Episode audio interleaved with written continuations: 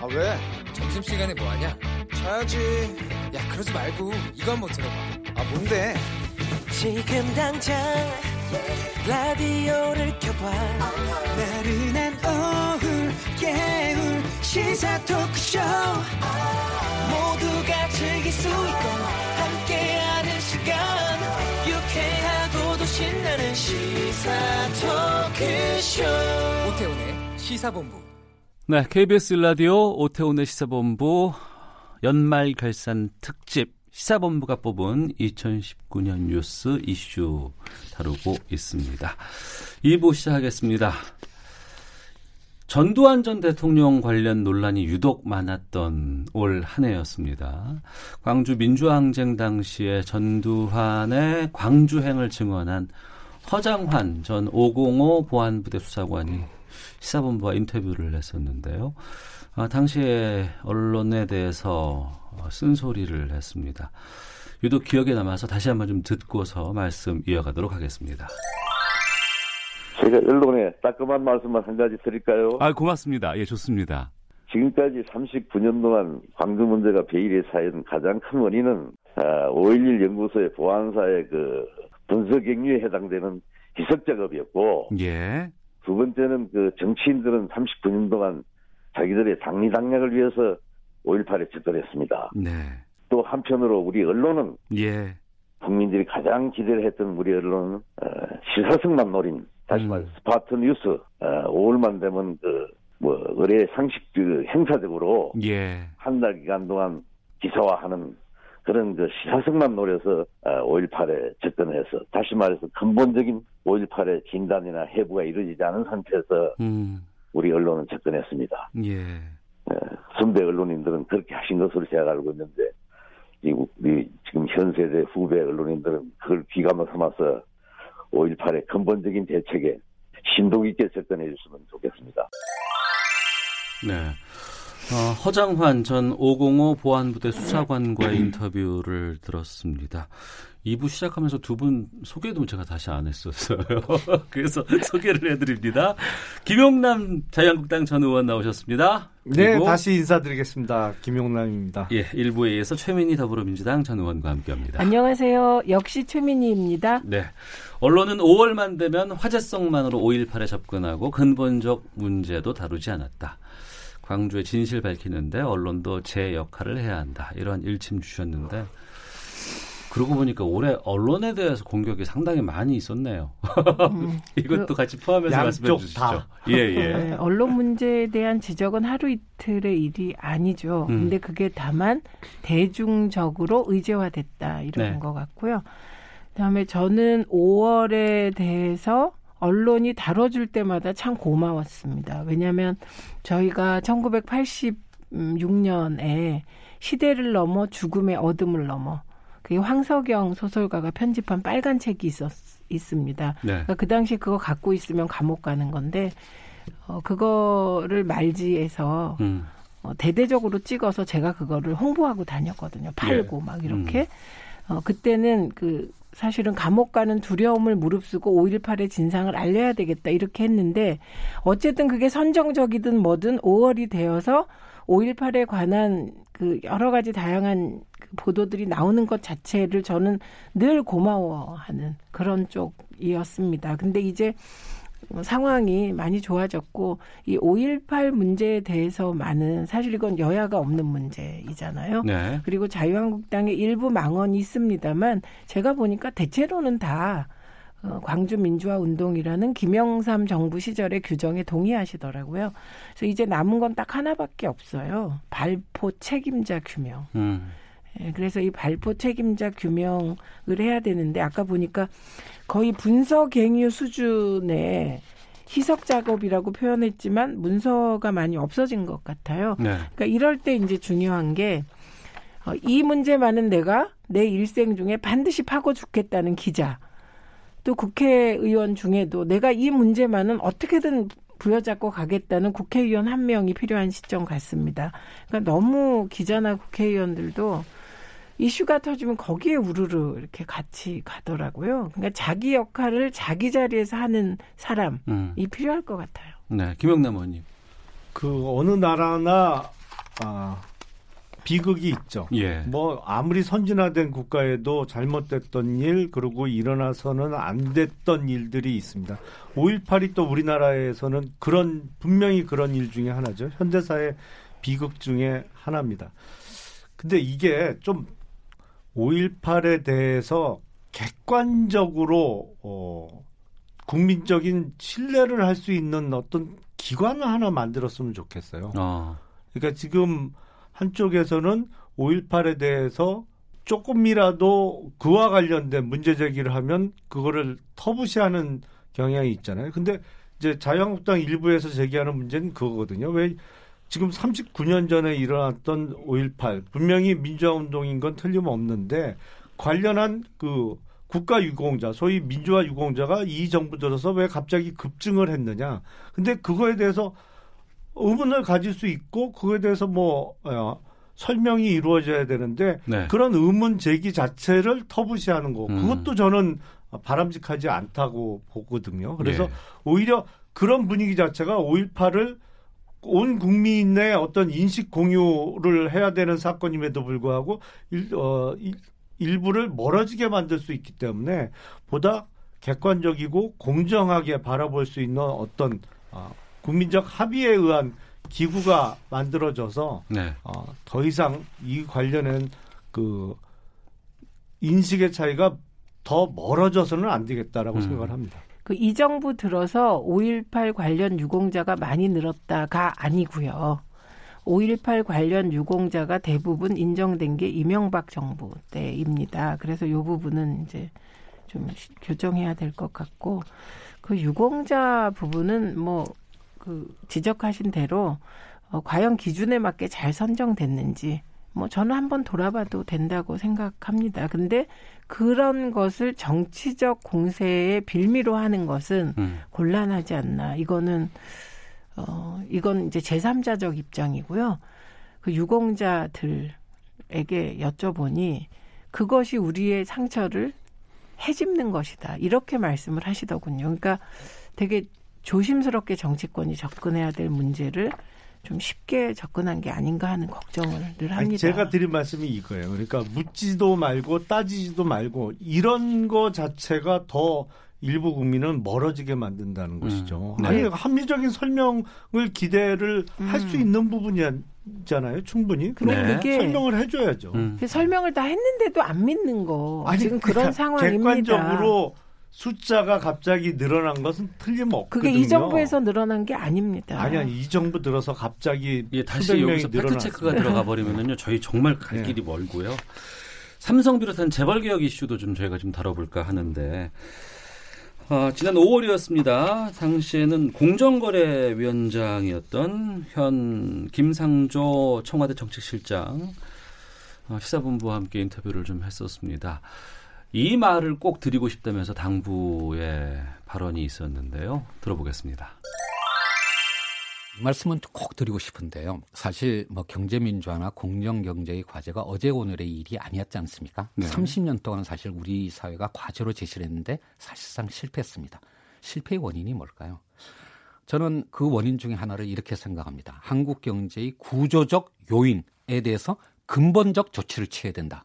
음, 이렇게 접근하면 저는 실패한다고 생각을 합니다. 음, 어떻게 하나의 어떤 조치로 세상을 바꿀 수가 있겠습니까? 특히 경제 문제에 네. 기업 문제에 이렇게 접근하게 되면 의도하지 않는 경제적 비용과 정치적 저항을 불러와서 이게 실패의 원인이 된다라고 생각을 하고요. 네. 그래서 100점짜리 하나의 수단이 아니라 음. 30점짜리 세 개의 수단을 합쳐서 90점을 목표로 하는 게 이게 바로 지속 가능한 개혁의 방법이라고 생각하고 예. 아, 올 한 해 경제 문제들, 뭐 재벌 개혁들 관련한 얘기들 좀 두 분과 말씀을 좀 나눠볼까 합니다. 김영남 의원께서 먼저 예. 말씀해 주시겠습니까? 사실은 지금 이 정부에서 추진하는 소위 재벌 개혁이 검찰 개혁하고 비슷한 점이 있어요. 음. 왜냐하면 이름은 개혁인데 개악이거든요. 어, 특히 이 정부에서 국민연금을 어, 동원해서 사기업의 경영권에 간섭할 수 있는 식으로 어, 국민연금 운용기금 규칙 같은 거를 개정하고 있습니다. 이게 지금 연금 사회주의로 가는 것이거든요. 그러니까 진정한 경제 개혁, 재벌 개혁이 되려면 경제 문제는 경제 개혁에 맡겨 놔야 돼요. 그러니까 다만 거기서 경제력의 남용이 일어나지 못하게 정부가 견제하고 감시하는 기능을 어, 취하는 게 맞는데 문재인 정부 들어서는 아니 국가가 직접 경제 문제에 개입을 해서 감나라 배나라 하고 이사진 바꾸려고 하고 한단 말이죠. 이거는 개혁이 아니에요. 이거 음. 거꾸로 가는 거지. 네. 이거는 오히려 자꾸 제가 중국 말씀드리는데 우리나라 경제 시스템마저도 기업의 운영마저도 중국식으로 바꾸려고 하는 거예요. 그래서 음. 재벌 개혁은 경제력의 남용을 방지하고 그리고 능력 없는 사람이 핏줄이라는 이유만으로 재벌의 총수가 되는 것을 막는데 아, 중점을 둬야지 그거를 마음에 안 든다고 정부가 직접 나서서 이제 기업 경영에까지 정부가 개입하려고 한다? 아 이건 계약이죠. 네. 최민희 의원님. 그 우선 국민연금 말씀하셨는데 국민연금을 악용한 것은 박근혜 정부죠. 그건 다 드러나지 않았습니까? 삼성 이재용의 그 승계를 위하여 국민연금이 아주 복잡한 그 과정에 동원됐다는 건 뭐 이미 다 밝혀진 것이기 때문에 재론하지 않겠습니다. 국민연금이 이제 어떤 기업에 투자를 하고 이사권을 가질 때가 있습니다. 이사로서 정당하게 행사하는 것은 선진국에서 다 하고 있는 것이라는 점. 네. 그래서 중국만 예로 들면 그것이 다 뭐 이 정부 비판에 정가의 보도가 되는 건 아니라는 점 말씀드리고 어, 김상조 지금 정책실장 되셨는데 30점짜리 세 개의 수단을 합쳐서 90점을 목표로 한다고 했는데 이 부분에 대해서는 국민들 점수가 후하지 않습니다. 음. 일단 어, 지금 삼성 재판이 계속 진행되고 있는데 이게 별의별 문제가 다 나왔습니다. 심지어 삼성은 그 진보적인 단체에 후원하는 직원까지 색출해서 불이익을 줬다. 네. 예, 그런 일까지 다 드러나고 있거든요. 음. 어, 재판 과정에서. 그래서 저는 이 대기 우리나라 대기업 일단 재벌이 전 세계에 없으니까 그 대기업의 경우 가장 중요한 건 정상적으로 기업으로서 운영하라는 거예요. 네. 이게 정상적이지 않거든요. 음. 지금 삼성 바이오로직스도 딴 게 아니라 회계 부정입니다.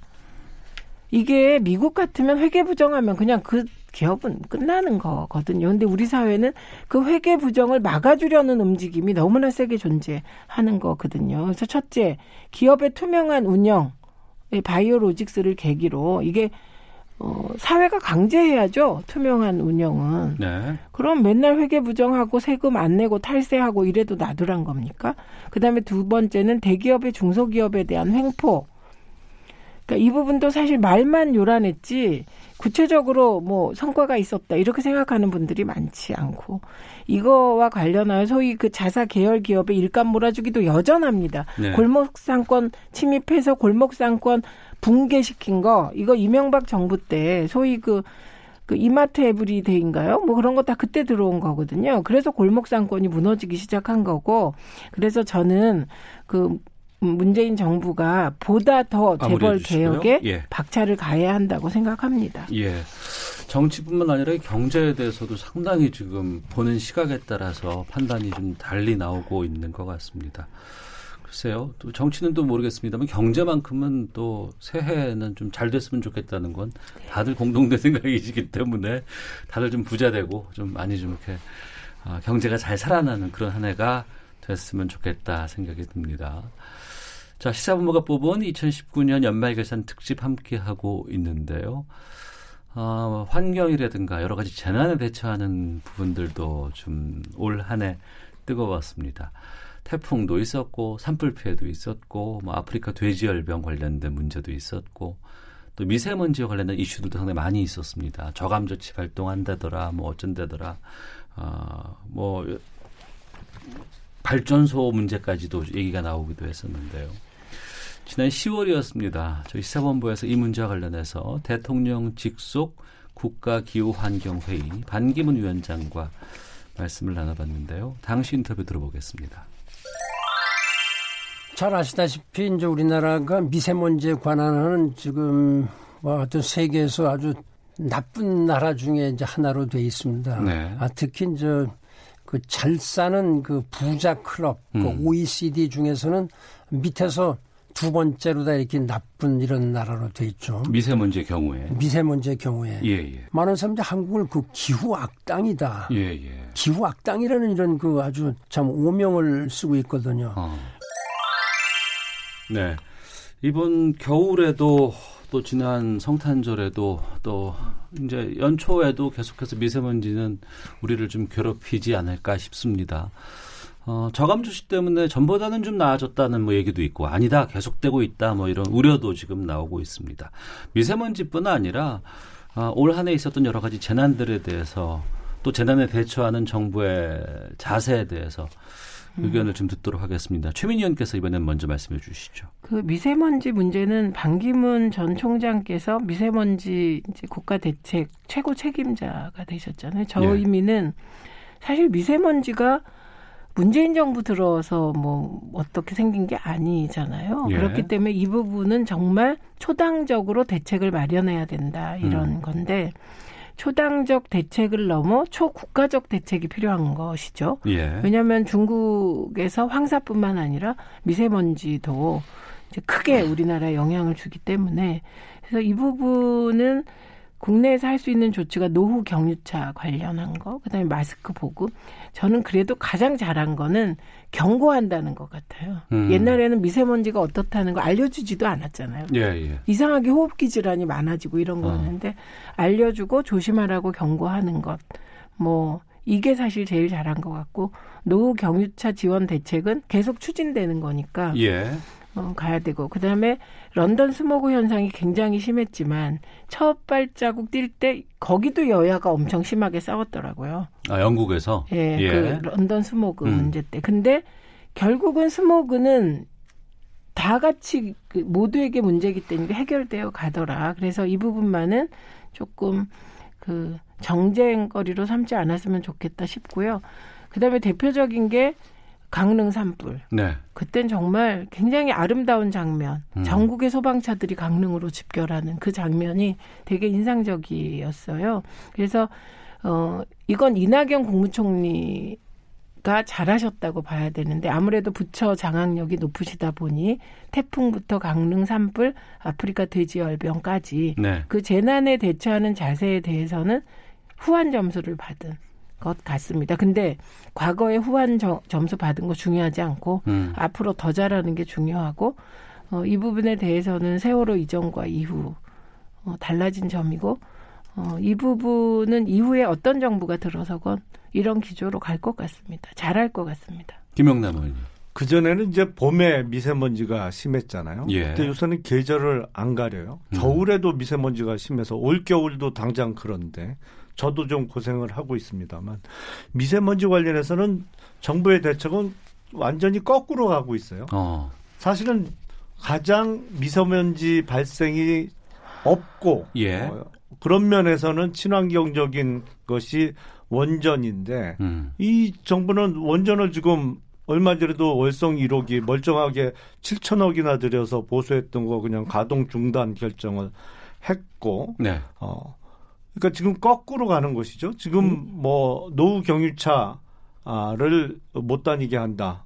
미세먼지가 심한 날은 뭐 하고 있는데 그러려면 궁극적인 대책은 그거를 전기차로 돌려야 돼요. 근데 전기차를 하기 위해선 전기 수요에 대처하기 위해서 원전이 어, 필요한데 음. 지금 있는 원전도 지금 뭐 어, 폐쇄하고 있으니까 거꾸로 가고 있는 것이고 그리고 중국과 관련해서 또 미세먼지는 크게 연관이 있을 수밖에 없는데 중국과 관련해서는 계속 저자세 외교이기 때문에 해야 될 말을 못 하고 있고 아프리카 돼지열병과 관련해서는 예. 사실은 나아지지 않았어요. 조금도. 어. 어떤 부분에서 나아지지 않았냐면 이게 이제 그 매몰 처분을 하잖아요. 예. 매몰 처리하는 게 지금 제대로 이 뭐랄까요 그 누수나 이런 걸 막기 위한 그 시- 시공이 안 된 상태에서 지금 매몰 음. 처분이 계속 이루어지고 있거든요.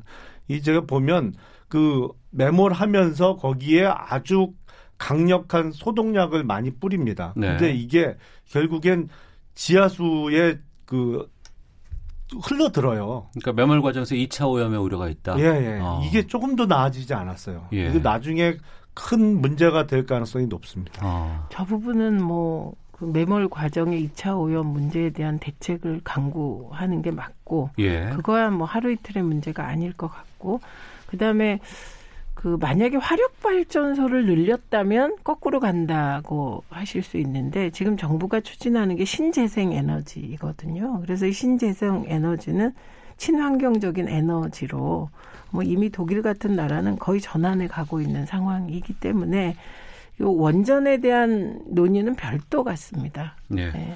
저희가 여기서 원전에 대해서 다룰 수는 없는 네, 상황이기 네, 때문에 여기서 마무리 짓도록 하겠습니다. 시사본부에서 사회 문제도 여러 번 좀 다루기도 했었습니다. 어, 사회 문제는 다루면서 느끼는 건, 어, 참 이건 돌파구를 찾기가 쉽지 않다. 또 어려운 부분들은 계속해서 좀 어려움이 지속되는 것이 좀 안타깝다는 생각이 좀 듣기, 들기도 했었고요. 또 사회 문제를 언급하는 작가들의 목소리를 담기 위해서 좀 저희들도 좀 애를 좀 써봤습니다. 지난번에 그 고공 노동자 추락 사건을 바라보는 어, 칼의 노래 김은 작가와도 인터뷰를 했었고요. 또 정치계에 대한 조정래 작가의 인터뷰도 있었는데요. 두 인터뷰를 같이 좀 묶어봤습니다. 300여 명에 가까운 사람이 떨어져 죽는다는 것은 참 끔찍한 일이죠. 예. 정말 견딜 수가 없는 일입니다. 우리 사회는 지금 할 수 있는 일을 하지 않는 거예요. 네.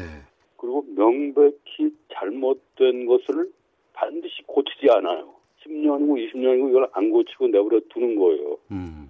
그리고 이것을 이제 일상화 시켜버려요. 네. 일상화 시켜가지고 우리 우리의 사회는 본래 이런 것이다. 음. 우리는 이런 데서 사는 것이 일상적이다. 이런 인식을 인식이 오게 되면은 네. 그때부터 해결을 하기가 더 어려운 거죠. 그러니까 국민은 선거 때만 주- 주권자이고 선거가 끝나면 버림받습니다. 이런 국회의원들은 안 되죠. 음. 처음부터 끝까지 국민에게 봉사하는 자여야 합니다. 현재 상황을 타개나가고 개선하고 개혁하기 위해서는 네. 천만 명의 국민이 매달 천 원씩을 내서 어. 100개의 시민단체를 만들고 예. 그 천만 명이 평화 혁명 상비군으로 존재하면 네. 이 모든 문제를 해결할 수 있습니다. 음. 네. 김은 작가, 조정래 작가와의 인터뷰 들어보셨습니다. 위험의 외주화에 대해서 경고하는 여러 가지 목소리도 있었고, 또 시민 활동을 좀 강화하자라는 말씀도 좀 들어봤는데요. 어, 사회 문제에 대한 두 분의 의견도 좀 듣겠습니다. 최민 의원님. 그 우선 우리 사회가 이게 북한의 존재 때문이기도 하지만 되게 노동 문제를 이념적으로 바라봅니다. 그래서 노동자의 파업에 이렇게 불온한 시각을 부여하는 나라는 잘 없을 거예요. 그러다 보니 노동 복지에 대한 사회적 인식이 굉장히 낮아요. 음. 그리고 이거는 어, 역설적으로 김영삼 대통령의 IMF가 김대중 정부로 하여금 어, 비정규직을 강요하지 않았습니까? 네. 어, 그래서 민주정부조차 노동복지 문제에 대해서는 적극적일 수가 없는 조건입니다. 근데 우리 사회가 미래로 나가려면 이 노동 문제 해결 안 하면 어떻게 나갈까요? 그래서 김용균법이 통과되는 과정에서도 이것으로 여야가 대립하는 건 정말 저는 이해하기가 힘들었거든요. 그래서 김용균법을 통과시키기 위해서 국회 운영위에 조국 전 수석이 참여하는 조건으로 통과가 됐단 말이죠. 네. 이런 그 자유한국당의 태도는 뭔지 이 부분에 대해서는 아, 이거야말로 여야를 뛰어넘은 그 국민적 힘에 의한 대타협 위원회 같은 게 만들어져서 어, 우리가 세월호 관련하여 세월호 사건을 해소하기 위해서 어, 참사위원회 만들었잖아요. 음. 참사특별위원회 같은 노동특별위원회를 구성해서 대책을 획기적으로 세우지 않으면 안 되는 상황 같고 조정래 작가께서 말씀하신 그 평화혁명 상비군 100개의 시민단체 여긴 어떤 문제가 있냐면요. 시민단체 활동과 충원 구조부터 음. 고민해야 되는 상황이라 아, 이것도 과거에 90년대, 2000년대 시민단체가 바로 하고 뭐 어느 정도 영향력이 있고 시민단체 활동이 일상화됐던 때보단 퇴조하고 있는 상황이라 오히려 좀 건강한 종교 단체? 음. 예, 저는 그쪽에서 환경 문제 같은 거는 사실 관심 분야잖아요, 종교도. 그런 좀 폭넓은 사회 활동? 뭐 이런 것이 현실적이지 않을까 합니다. 김영남 의원님.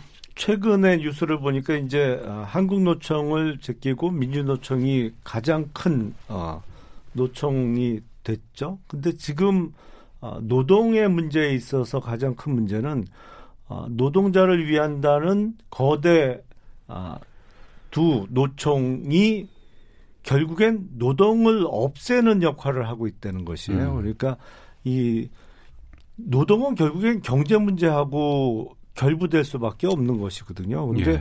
어, 정규직 대기업의 어, 고액 연봉을 받는 노조원들을 위해서 활동하는 것이 결국에 대한민국 전체적으로는 노동의 일자리 자체를 외국으로 떠나보내는 역할을 하고 있는 측면이 있습니다. 최근에 우리나라에서 가장 오래된 기업인 경방이 공장을 아예 뜯어서 외국으로 어, 이전해 버렸죠. 그래서 노동을 하고 싶은 사람들에게는 일자리가 주어져야 되는데 에, 노동 문제를 해결하겠다고 하는 거대 양대 노총이 노동을 말살하는 음. 어, 어떤 역설적인 상황이 좀 문제가 되고요.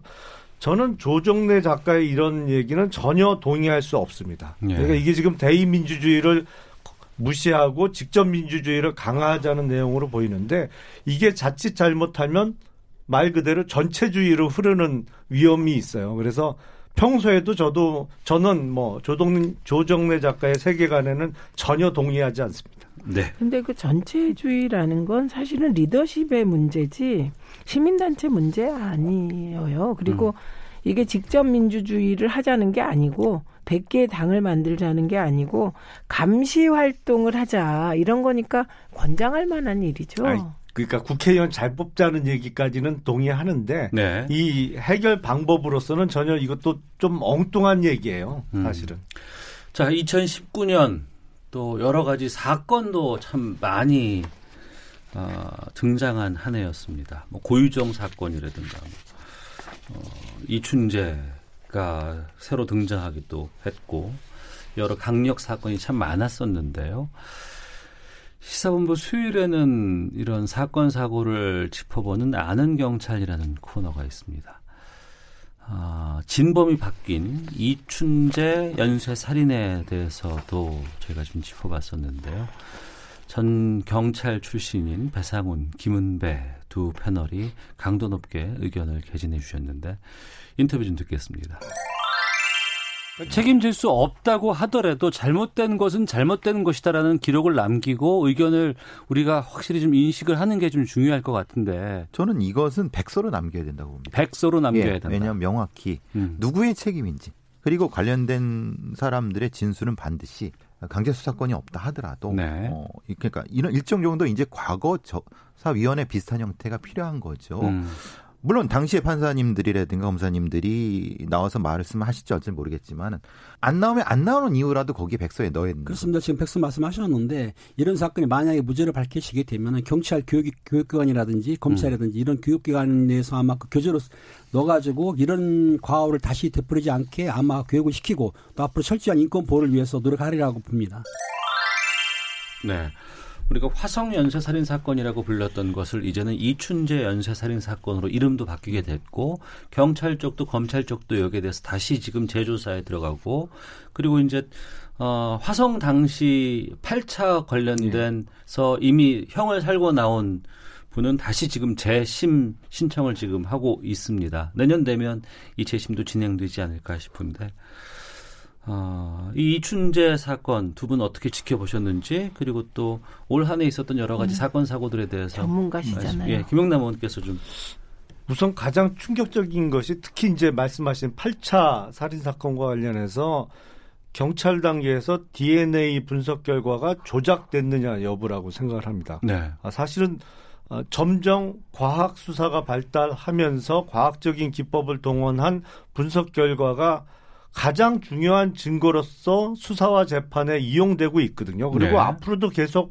이 빈도나 중요성은 높아질 수밖에 없어요. 근데 이 DNA 분석 결과가 고의로 조작됐다고 하면 뭐 그런 지금 의혹이 크게 일어나고 있습니다만 그러면 이- 기본적으로 현, 현대적인 사법 시스템의 근간을 흔들어 버리는 거예요. 그러면 과학적인 분석 결과를 어디까지 믿어야 되냐? 이게 과연 중도 그런 결과가 나오는 중간 과정에서 어떤 사람의 나쁜 의도에 의해서 조작 가능성이 제기되기 시작하면 아, 재판이나 수사를 어떻게 할 방법이 없어요. 네. 그래서 이 부분에 있어서는 철저한 진실 규명이 반드시 필요하다고 보고 어, 뭐 지금 억울한 형을 삼 것으로 여겨지는 분은 분명히 뭐 재심이 진행될 것으로 보이는데 하여튼 그러한 잘못된 결과가 나오기까지 특히나 이 과학 수사 과정에서의 어떤 개입 내지는 조작 여부는 반드시 밝혀져야 된다라고 생각을 합니다. 네. 최민희 의원님.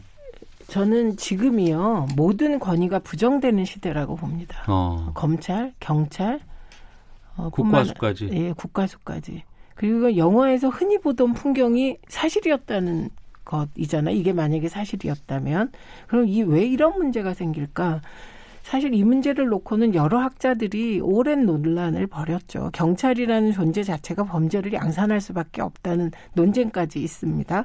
그래서 저는 이 문제를 바라보면서 경찰 조직에 구조적인 문제가 있다. 군부 권위주의 정권 시절에는 어, 사실은 조작 많이 했습니다. 경찰이 납부 거부도 조작하고 음. 어 그리고 소위 그 간첩단 사건 조작하고 많이 했는데 어 그리고 학생 운동 같은 경우도 뭐 그냥 단순한 학생 운동을 뭐 무슨 큰 조직 운동으로 이렇게 조작을 했습니다. 그 조작 과정에서 별의별 방법이 다 동원됐거든요. 네. 고문 협박뿐만 아니라 증거 조작 그때부터 다 했는데 이게 문화로서 남아 남아 있는 게 아닌가. 문화로요. 문화. 어. 수사는 의, 의당 이렇게 하는 거고 예, 예. 때로 내 심증이 저놈 저자가 범인이다.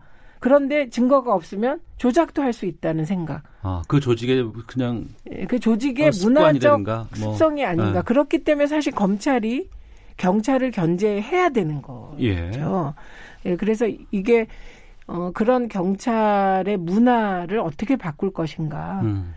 이게 사 일제 시대부터 있었던 오랜 습성이 이번에 어, 이춘재 건으로 DNA 분석 결과까지 조작했다면 음. 정말 이거는 과거로 돌아가서 특별위원회를 만들어서, 만들어서라도 책임을 묻고 네. 그렇게 일벌백계 하면 조금 그 문화가 이렇게 단절 음. 이런 문화라는 게 조금씩 좋아지는 게 아니잖아요. 어떤 순간 그, 사, 그 사회적 통제로 단절되게 만들어야 되는 예, 그런 거라고 봅니다. 예.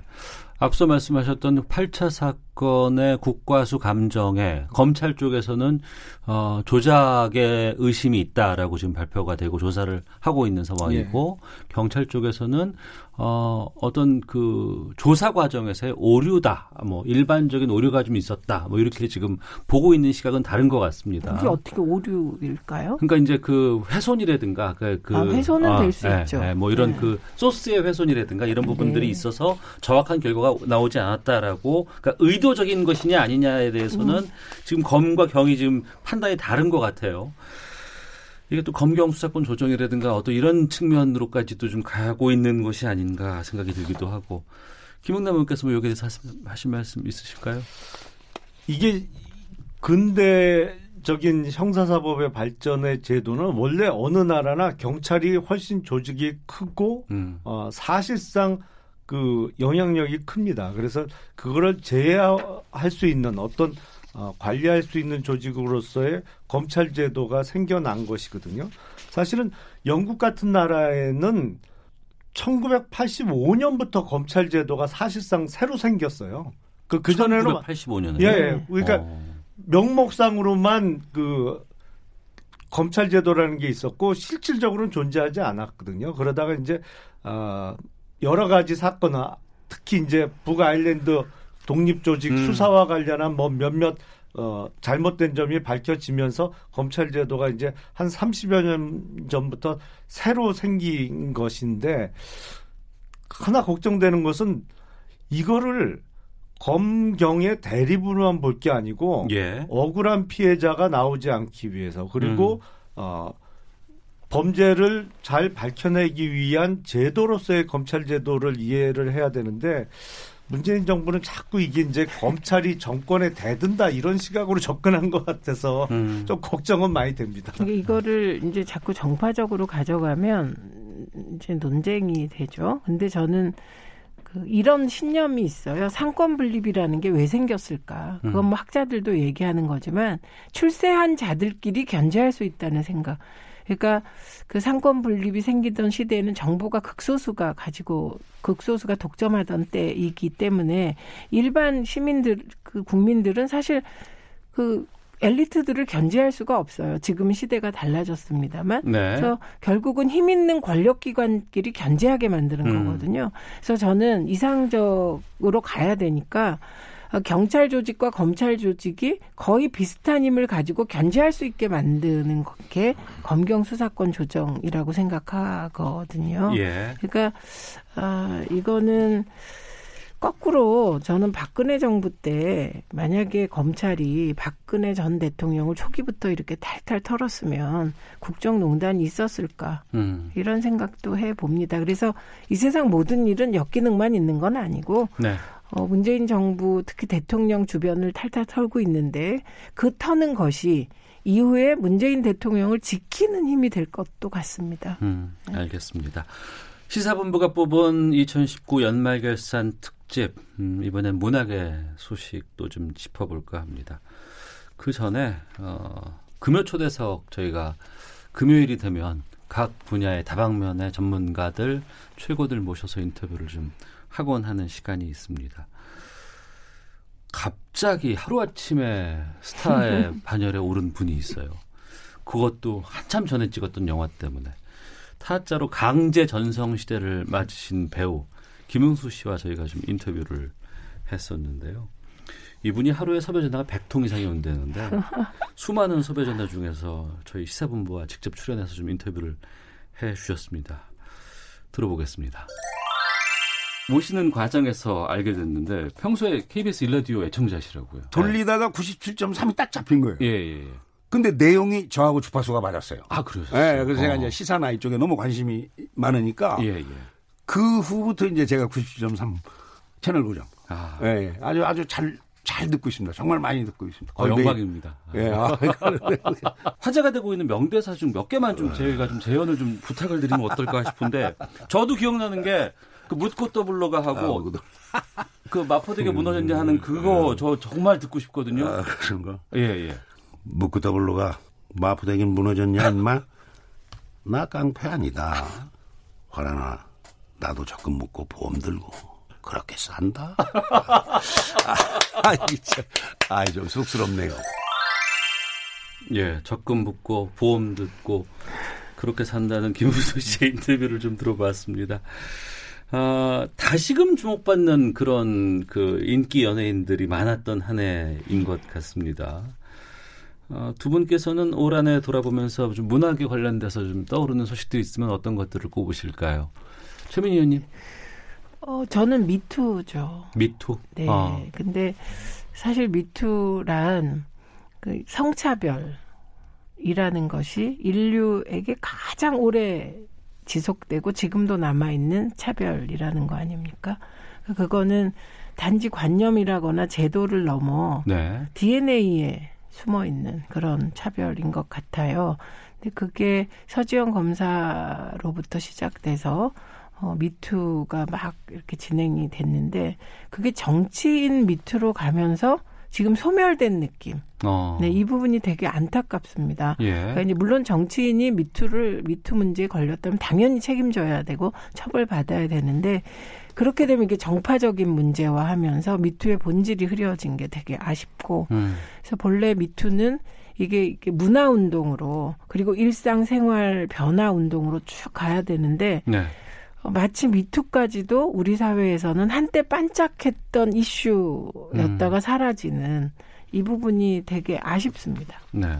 사라질까봐 우려가 좀 될 정도인가요? 지금? 지금 거의 사라졌죠. 이슈의 중심에서 밀려났고, 음. 그리고 서지현 검사 같은 경우도 되게 어려운 시간을 보내고 있고, 이게 서지현 검사는 최고 권력 기관에서 지금 근무하는 검사이다 보니, 어, 이게 최고 권력과의 싸움처럼 자꾸 비치는데, 이건 그런 권력과의 싸움뿐만 아니라 일상 속에서 태도를 바꾸고 그 결과로 생각을 바꾸어 나가야 되는 운동이라고 보거든요. 그래서 결국은 동등하게 에, 가야 되는 거고 이 과정에서 또 불거졌던 20대 청년들의 역차별 문제, 음. 예, 이 부분도 굉장히 중요하게 우리가 고민해야 될 지점이고 저는 19대 국회 때 이와 관련하여 저는 아들도 있고 딸도 있어요. 근데 둘을 키우면서 느낀 게 진짜 아들은 때로 억울하겠다 이런 생각을 했거든요. 군대에 갔다 오고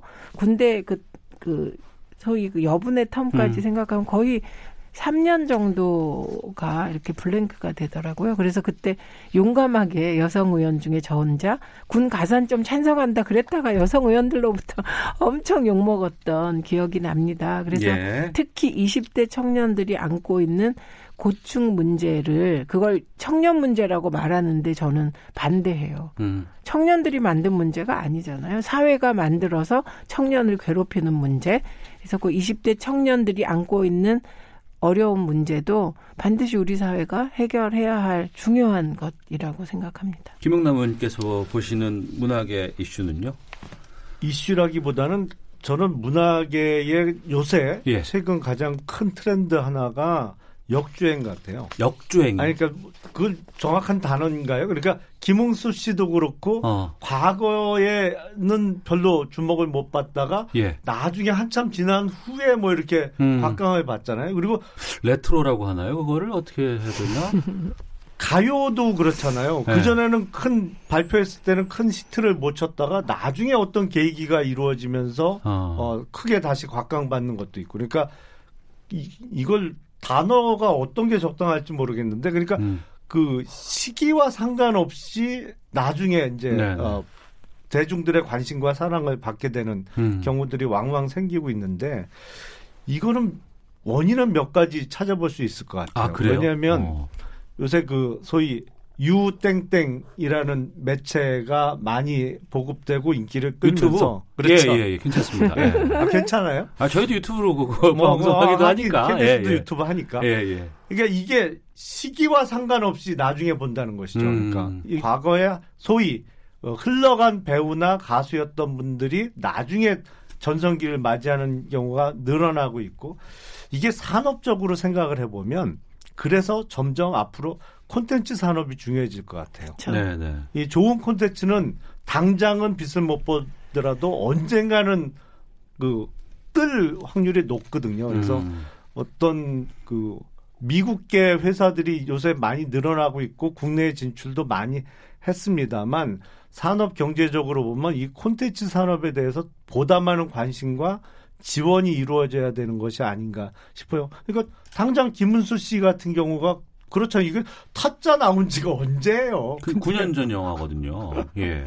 근데 지금 전성기를 맞이하고 있잖아요. 음. 그러니까 저는 요즘에 어, 주변에 어떤 젊은 이가 저에게 꼰대라고 생각하세요? 스스로 이렇게 묻는 거예요. 네. 그래서 어 나는 꼰대 아닌 것 같은데 철이 없어서 탈인데 그랬더니 그게 꼰대예요.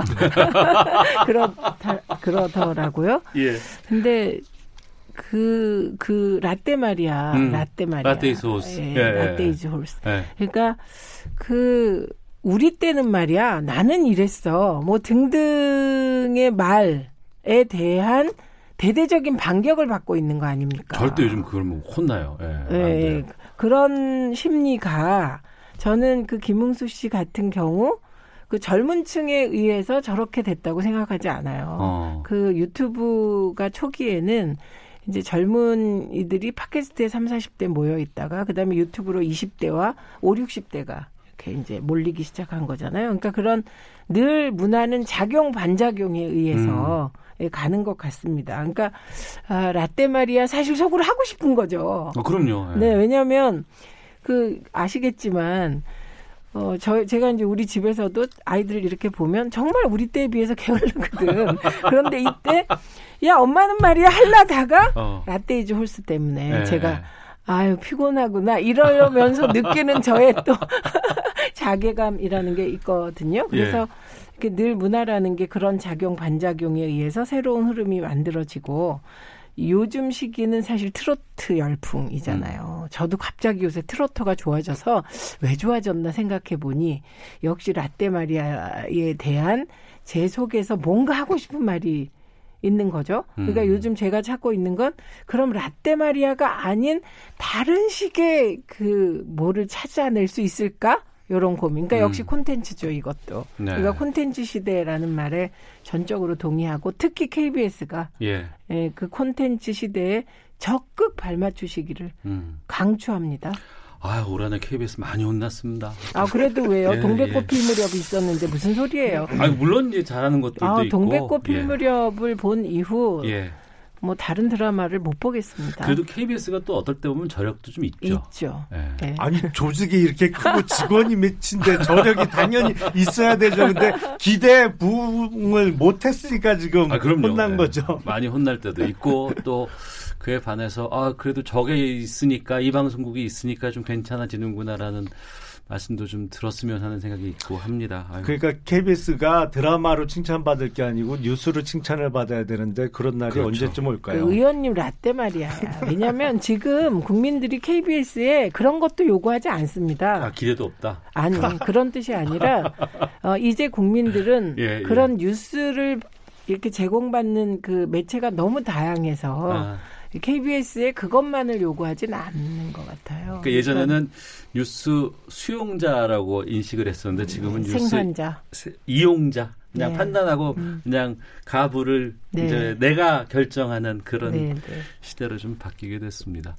아, 말씀 나오다 보니까 벌써 좀 마칠 시간이 다 돼서 저희가 정치, 뭐 경제, 외교 관련해서 많이 좀 어, 의견도 갈리고 여러 가지도 좀 이렇게 팽팽하게 맞서기도 했습니다만 앞으로 미래는 콘텐츠더라는 곳에서는 두 분께서 공통점을 좀 알려주셔서 거기에 접점을 좀 찾을 수 있지 않을까. 또 저희가 지금 이 마이크 앞에서 하는 것도 하나의 콘텐츠이기 때문에요. 2020년이 내년이 경자년이라고 합니다. 2020년은 어떤 한 해가 될까 되기를 바라시는지 저희 2020 원더키디 내일 또 하거든요. 어. 예. 거기에 벌써 그게 30년 전이었었어요. 아 저는 예. 길거리에 가면 왜 그렇게 여자가 그 바깥 양반한테 빡빡 대드냐 이 얘기를 엄청 많이 들어요. 음. 그래서 김용남 전 의원님과 제가 부부인 줄 알아요. 그래서 제가 바라는 건 예, 예. 어, 2020년에는 네. 김용남 의원님과 제가 음. 어, 라디오에서 시사 토론을 할때 네. 갈등하는 싸우는 일이 적은 사회가 됐으면 좋겠다. 이게 어. 제 바람입니다. 그래서 그 즐겁게 예. 시사 얘기를 할 수 있는 그런 2020년이 됐으면 좋겠습니다.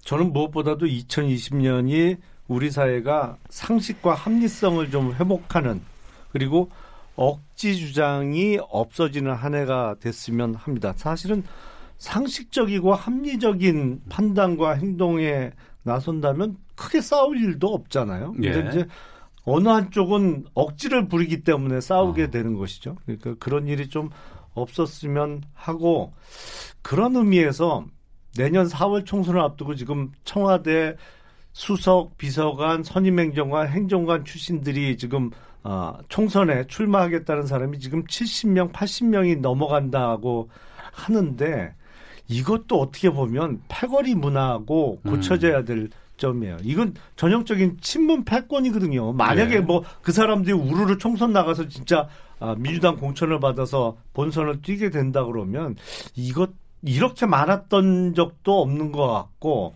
이거는 오히려 시대적인 어떤 흐름과 역행하는 것이 아닌가. 음. 아, 그래서 이건 이게 패거리 문화도 우리가 좀 고쳐야 될 아, 문화 중에 하나가 아닌가 싶습니다. 예. 총선까지 말씀해 주셨는데. 그할 수 없이 또 한마디. 예. 아, 공정하게 경선 치러서 이긴 사람은 어쩔 수 없습니다. 음. 그러니까 그게 공정해야 될 것 같고 그리고 저는 친문이라고 국회의원에 출마하는 거가 아니라 네. 정치적 상상력이 있는 분들이 국회의원 해야 된다고 생각합니다. 적어도 21대 국회에 들어와서 나는 이거 이거는 꼭 해낼 거야. 이런 생각 없으면 음. 그게 뭐 청와대 출신 아니라도 네. 그 곤란하지 않습니까? 음. 네, 그래서 일하기 위해서 국회에 들어가 주십사 부탁드립니다. 예. 앞서서 올해 아 내년만큼은 서로가 그냥 웃으면서 시사를 할 수 있는 그런 시기가 오기를 바란다고 말씀하셨는데 제목도 바꾸는 거죠. 김용남, 최민희의 정치수다. 아 정치수다 각설하고를 네. 아 예. 각설하고 오늘 아닙니다. 최민희 전 더불어민주당 의원, 김용남 전 자유한국당 의원과 함께 시사본부가 뽑은 2019 연말 결산 특집 함께 했는데요. 1부에서는 최민희 의원께서 선정해 주신 노래 들었고 2부는 김용남 의원께서 듣고자 하는 노래를 저희가 들려드리겠습니다. 개인적으로는 이제 2020년은 좀 날아보자는 의미에서 예, 예. 인순이 씨의 거위의 꿈을 아. 오, 좋아요. 신청하고 싶습니다. 음. 예. 저희 금요 초대석에서도 인순이 씨와 인터뷰를 한 기억이 아, 났는데요. 네. 좋아요. 자, 올 한 해 이렇게 마쳐야 될 시간이 다 왔습니다. 저는 1월 1일 새해 신년의 청취자 여러분들과 다시 인사를 드리도록 하겠습니다. 두 분 새해 복 많이 받으시고요. 올 한 해 정말 감사 했습니다. 고맙습니다. 네, 새해 복 고맙습니다. 많이 받으십시오. 예. 저는 1월 1일 신년에 다시 인사를 드리겠습니다. 오태훈이었습니다. 안녕히 계십시오. 난, 난 꿈이 있었죠. 버려지고 찢겨 남루하여도 내 가슴 깊숙